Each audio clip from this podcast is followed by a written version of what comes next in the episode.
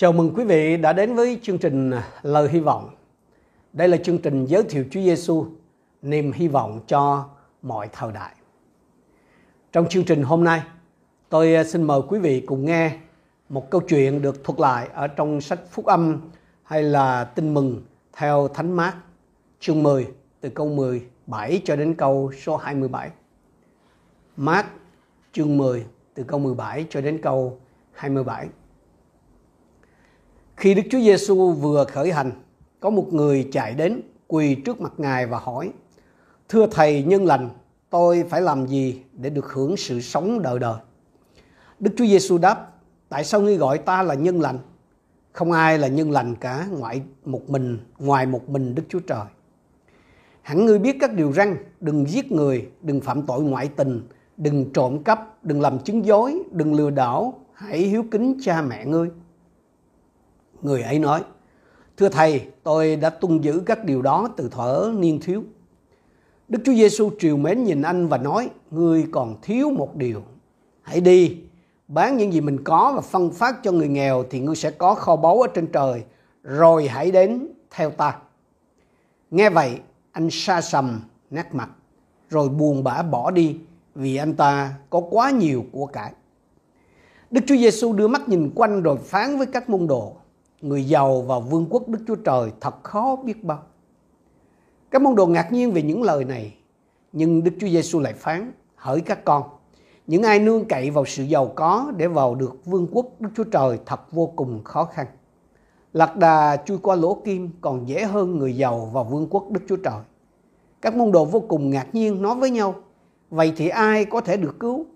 Đức Chúa Trời, Đức Chúa Giêsu nhìn họ và phán, loài người không thể làm được việc này, nhưng với đức chúa trời thì khác. Vì đức chúa trời làm được mọi việc. Thời nào cũng vậy, xưa cũng như nay, một người mà biết quan tâm đến cái đời sống tâm linh, tức là cái số phận của linh hồn mình thì là luôn là hàng hiếm, thưa quý vị. Dù là thuộc tín ngưỡng nào kể cả những người là xưng nhận mình là vô thần đi nữa, thì trong sâu xa đó, ai cũng biết được rằng là mình còn có một linh hồn. Tức là cái phần mà của con người đó, của chúng ta nó sẽ tồn tại đến đời đời. Ấy là vì như trong sách truyền đạo chương 3 câu số 11 đã nói rằng là đấng tạo hóa, tức là thiên chúa đó, đã đặt vào lòng của con người chúng ta ý niệm về cái cõi đời đời. Thành ra đó, khác với con vật, con người chúng ta là một cái loài mộ đạo tức là về bản chất đó, con người vốn là tôn giáo. Con người vốn là có cái xu hướng tôn giáo, có cái vốn có cái xu hướng là thiên về cái cõi thiên liêng, cái cõi thần linh, cái cõi vĩnh hằng đời đời, thưa quý vị. Đó đó là lý do mà những người lớn tuổi đó, kể cả những cái vị nguyên thủ ở các cái xứ vô thần, càng về cuối đời thì người ta đều có cái xu hướng là tìm đến với tôn giáo. Đó là một cái sự thôi thúc tự nhiên của con người bề trong của chúng ta đó là cái nhu cầu thật ở trong mỗi một cá nhân của chúng ta. Nếu mà mình có cái dịp tổng hợp lại các cái phần kinh thánh khác nhau á, thì cái nhân vật ở trong cái câu chuyện phúc âm hôm nay nè, là một cái vị quan chức còn trẻ và khá giàu. Trẻ, giàu có ừ, có địa vị, mà lại biết quan tâm đến đời sống tâm linh, tức là biết quan tâm đến cái số phận của linh hồn mình, thì đúng là càng cực kỳ hiếm, đúng không ạ? Cái vị quan chức trẻ này giàu có này tìm đến với Chúa Giêsu không phải là để được xin à, thăng chức như là chúng ta thấy cái cảnh mà nhiều người ngày nay đến với cái lễ khai ấn đền trần vào hàng năm. Ý rằng thanh niên này cũng không đến với Chúa để được giàu hay là thậm chí là để được bình an hay là để được tay qua nạn khỏi cái vị quan chức trẻ giàu có này tìm đến Chúa Giêsu là để được sự sống đời đời. Nói cái cách khác là cái chàng trai trẻ này quan tâm cái điều mà cái người à, trai trẻ này quan tâm không phải là cái sự sống đời này, mà là sự sống đời đời. Không không phải chỉ đơn thuần là những cái phước hạnh vật chất thuộc về trần thế này, mà là cái phước hạnh tâm linh là liên quan đến cái số phận đời đời của linh hồn mình. Kinh thánh thuật lại rằng, câu số 17 đó, khi Đức Chúa Giêsu vừa khởi hành, có một người chạy đến quỳ trước mặt ngài và hỏi, thưa thầy nhân lành, tôi phải làm gì để được hưởng sự sống đời đời? Tìm kiếm sự sống đời đời hay nói cách khác là tìm kiếm sự cứu rỗi cho linh hồn hay nói cách khác nữa đó là được vào vương quốc Đức Chúa Trời mà đến với Đức Chúa Giêsu là đúng địa chỉ rồi đó gõ đúng cửa rồi đó. Ấy là vì chính Chúa bảo rằng là ta là đường đi chân lý và sự sống. Chẳng bởi ta thì không ai được đến với cha. Ở trong phúc âm văn chương chương chương 14 câu 6 nói như vậy. Hay là trong kinh thánh ở trong công vụ các sứ đồ chương 10, chương 4 câu 12 thì bảo như này, ngoài Chúa Giêsu không ai có quyền năng cứu rỗi loài người, vì dưới bầu trời này chúng ta không thể kêu cầu danh nào khác để được cứu rỗi. Tôi sử dụng bản diễn y. Khi cái người trẻ tuổi này tìm đến với mình, quan tâm đến đời sống tâm linh, đến đến cái sự cứu rỗi linh hồn, đến sự sống đời đời, khi nhìn thấy cái anh này đến với mình thì Chúa Giêsu phản ứng như nào câu số 19 Chúa hỏi người hẳn người biết các điều răn, đừng giết người, đừng phạm tội ngoại tình, đừng trộm cắp, đừng làm chứng dối, đừng lừa đảo, hãy hiếu kính cha mẹ ngươi. Người ấy nói, thưa thầy, tôi đã tuân giữ các điều đó từ thuở niên thiếu. Đức Chúa Giêsu triều mến nhìn anh và nói, Ngươi còn thiếu một điều. Hãy đi bán những gì mình có và phân phát cho người nghèo Thì ngươi sẽ có kho báu ở trên trời. Rồi hãy đến theo ta. Đến với Chúa Giêsu để tìm kiếm sự cứu rỗi cho linh hồn. Đến với Chúa Giêsu để tìm kiếm sự sống đời đời Thì đã là gõ đúng cửa. Và Chúa luôn có cái sự hướng dẫn tận tình. Chúa luôn có câu trả lời cho những người có cái lòng tìm kiếm đó, Thưa anh chị em. Không có một vị chân tu nào, không có một vị hòa thượng nào hay là một vị thiền sư nào dù lỗi lạc hay nổi tiếng đến đâu có thể chỉ cho quý vị làm thế nào để được sự sống đời đời không có một vị nào trong số đó có thể chỉ cho quý vị làm thế nào để có thể biết chắc rằng linh hồn mình đã được rỗi.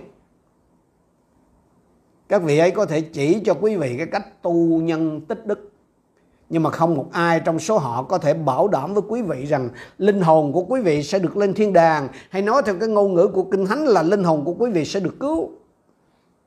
Nhưng mà Chúa Giêsu thì khác.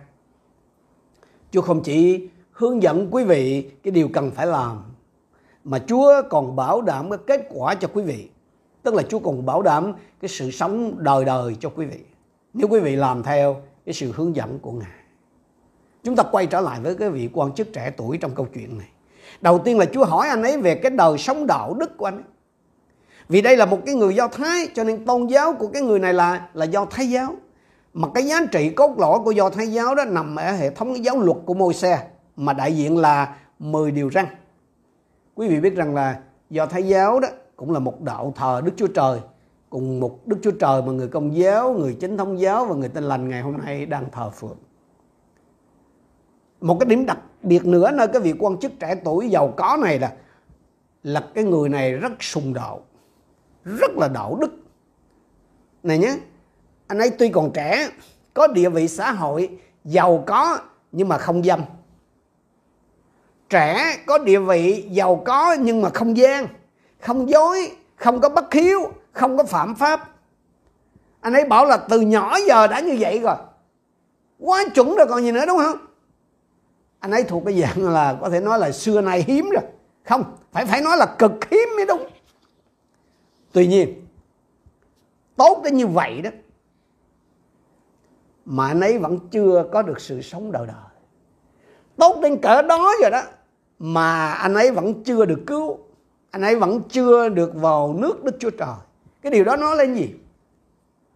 Cái việc tuân giữ lề luật, cái việc tuân giữ đạo lý nó không khiến cho người ta được cứu, thưa quý vị. Cái việc chúng ta sống tốt, cái việc chúng ta sùng đạo, nó không giúp cho chúng ta nhận được sự sống đời đời. Khi nghe, trong câu 20 khi nghe người ấy nói là, thưa thầy, tôi đã tuân giữ các điều đó từ thở niên thiếu Đức Chúa Giêsu triều mến nhìn anh điều đó có nghĩa là gì điều đó có nghĩa là Chúa thương Điều đó có nghĩa là Chúa có cảm tình với những người sống đạo đức thiện lành thưa quý vị. Thế nhưng mà ngay cả cái việc được Chúa thương, ngay cả cái việc được Chúa có cảm tình cũng không tự nhiên khiến cho linh hồn của người đó được cứu. Cái việc được Chúa có cảm tình là không tự nhiên khiến cho người đó nhận được sự sống đời đời. Có thể quý vị là một người rất là lương thiện, tốt bụng, được người thân bạn hữu và bà bà con hàng xóm láng giềng và cộng đồng quý mến. Có thể quý vị là một trong những người luôn sốt sắng làm cái công tác thiện nguyện. Quý vị có thể là cái người luôn đi đầu trong cái việc quyên góp tài lực, vật lực để để cứu giúp những người những cái cảnh đời mà gặp cái khó khăn cũng có thể quý vị là những thiện nam tín nữ trong các họ đạo trong các cái tôn giáo và thậm chí quý vị cũng có thể là những bậc chân tu, đức độ tài trí hơn người. Dầu những cái phẩm hạnh, những cái công đức ấy của quý vị là đáng ngưỡng mộ đi nữa, thì những cái điều đó cũng không làm cho linh hồn của quý vị được cứu rỗi. Những cái điều đó không giúp cho quý vị được sự sống đời đời. Dù những cái việc thiện lành, những cái việc mà đức độ của quý vị đó được Chúa ghi nhận đi nữa, thì những cái điều đó cũng chưa đủ để quý vị được lên thiên đàng hay là được về trời một cách đúng nghĩa đâu. Chúa bảo gì với vị quan chức trẻ tuổi kia? Đức Chúa Giêsu triều mến nhìn anh và nói: "Ngươi còn thiếu một điều. Hãy đi bán những gì mình có và phân phát cho người nghèo thì ngươi sẽ có kho báu ở trên trời, rồi hãy đến theo ta." Có có phải ở đây ý của Chúa là là phải trở nên vô sản có phải ý của Chúa ở đây là trở nên bằng cùng mình trần thân trụi nghèo rớt mồng tơi thì mới được cứu, thì mới được sự sống đời đời hay gì? Có phải Chúa bảo rằng là nước thiên đàng chỉ dành cho người nghèo? Có có phải là chỉ có người nghèo mới được sự sống đời đời còn người người giàu thì không có cửa hay? Không. Chắc chắn là không. Cái điều mà người trai trẻ này còn thiếu là theo Chúa. Để được sự sống đời đời thì người này chỉ cần làm một điều đến theo Chúa. Đây chính là điều duy nhất người đó cần làm. Và cũng là điều duy nhất mà anh ấy còn thiếu. Và đó cũng có thể chính là điều mà quý vị đang thiếu để được sự sống đời đời. Đó cũng thể chính là điều mà quý vị đang cần phải làm nếu muốn được sự sống đời đời.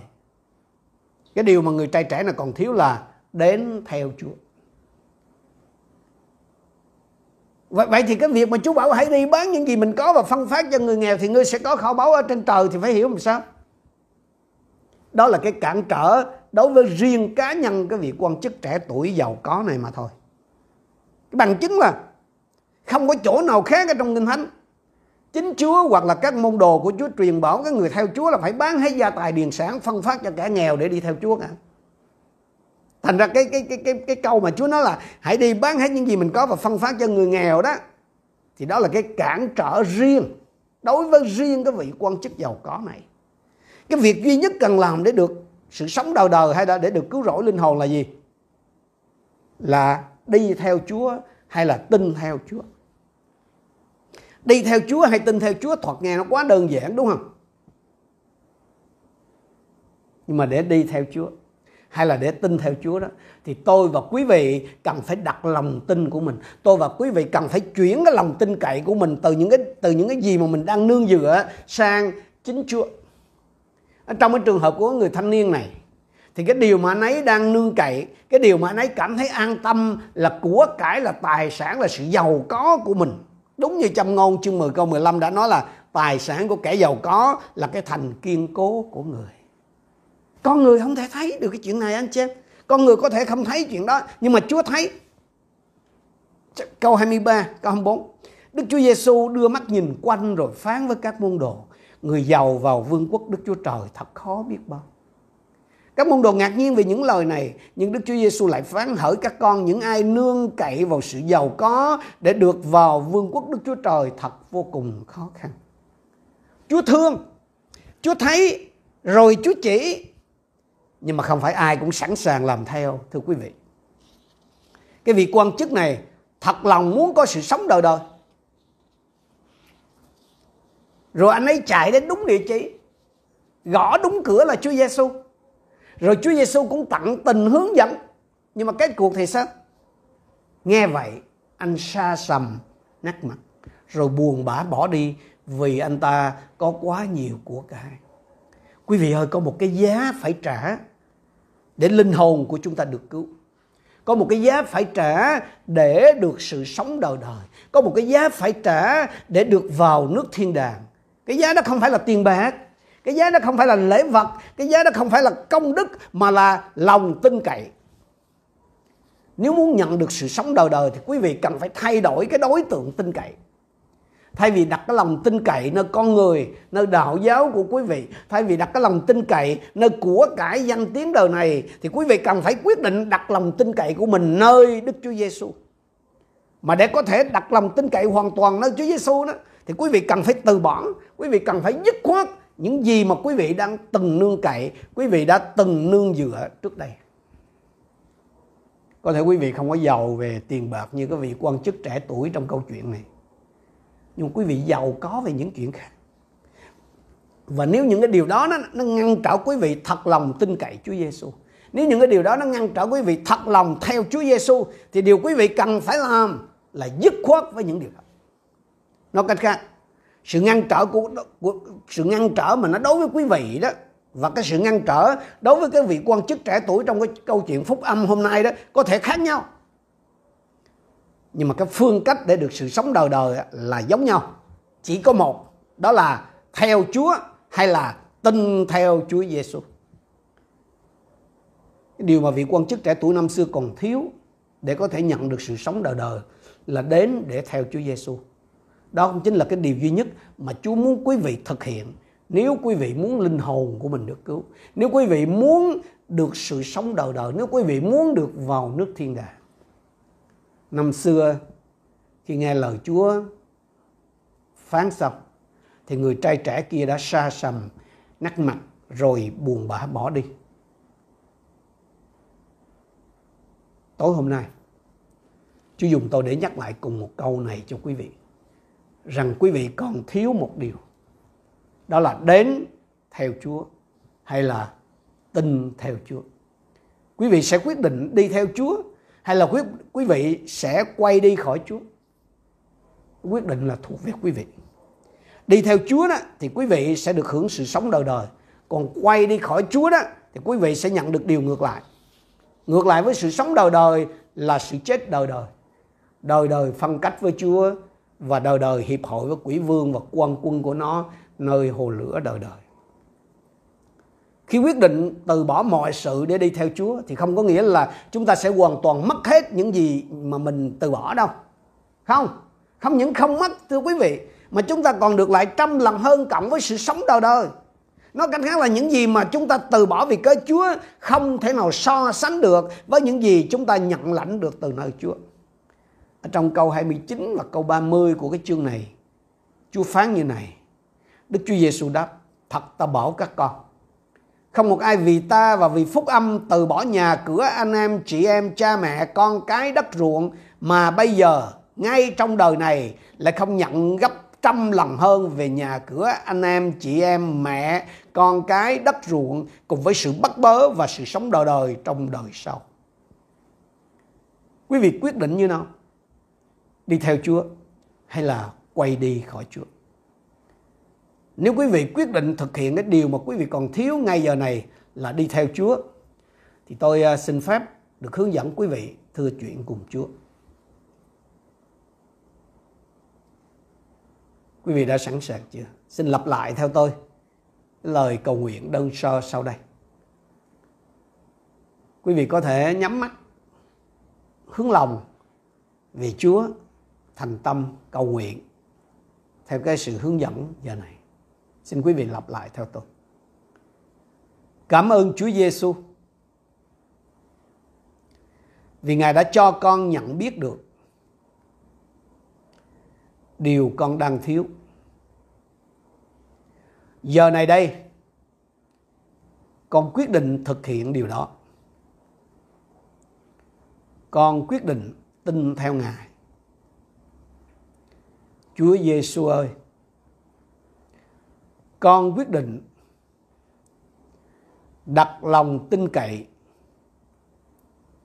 nơi chỉ một mình ngài. Con quyết định xưng nhận ngài làm chúa và làm cứu chúa của con. Xin tha thứ mọi tội lỗi và sai phạm của con và xin ban cho con sự sống đời đời như lời Ngài đã phán hứa. Con cảm ơn Chúa. con thành tâm cầu nguyện. Nhân danh cứu Chúa Giêsu. Amen. Thì bởi những cái lời cầu nguyện đơn sơ như vậy, nếu quý vị thật tâm thì ờ, chắc chắn là quý vị nhận được sự cứu rỗi của Đức Chúa Trời cho chính quý vị ngay trong đời này và cả trong đời sau nữa. Nếu quý vị muốn hiểu thêm về Chúa hoặc là muốn được nâng đỡ đức tin trong Chúa, quý vị đừng ngần ngại, hãy liên lạc với chúng tôi ở trong trang Shalom Production. Hoặc là quý vị có thể liên lạc với bất kỳ một người tin Chúa nào thuộc các cái hội thánh tin lành à, hoặc là nhà thờ hoặc là tư gia. Quý vị cũng có thể tìm hiểu thêm qua các loạt bài giáo lý căn bản ở trên trang YouTube của tôi, trang YouTube Mục sư Bùi Văn Ba. Giờ này tôi xin được cầu nguyện chúc phước cho quý vị. Quý vị không cần phải lặp lại theo tôi cái lời cầu nguyện như lúc nãy. Chúa ơi con cảm ơn Ngài vì sự đáp ứng của anh chị em con khi nghe lời của Chúa. Ngài biết ai là người đã quyết định đi theo Ngài. Xin Chúa ban sự sống đời đời cho họ như lời Chúa phán hứa. Và nhân danh Chúa Giêsu, con cầu xin Chúa cho anh chị em con mỗi một người được kinh nghiệm Chúa một cách cá nhân để đức tin của họ được vững lập nơi Chúa. Và con cầu xin Chúa sắm sẵn những con người, những nơi chốn tốt lành để tiếp tục giúp đỡ anh em con trong cái việc lớn lên trong đức tin nơi Ngài. Nguyện sự bình an của Chúa ở cùng với anh chị em con. Nguyện xin Chúa dùng những lời này để tiếp tục đem lại sự cứu rỗi cho nhiều người. Và thưa cha, xin dục lòng chúng con mạnh mẽ để chúng con kết ước với Chúa rao giảng phúc âm của Ngài cho đến lúc Ngài trở lại. Chúng con tạ ơn cha. Chúng con đồng thành kính hiệp chung cầu nguyện trong danh Chúa Giêsu Christ. Amen. Amen. Xin Chúa ban phước cho anh chị em.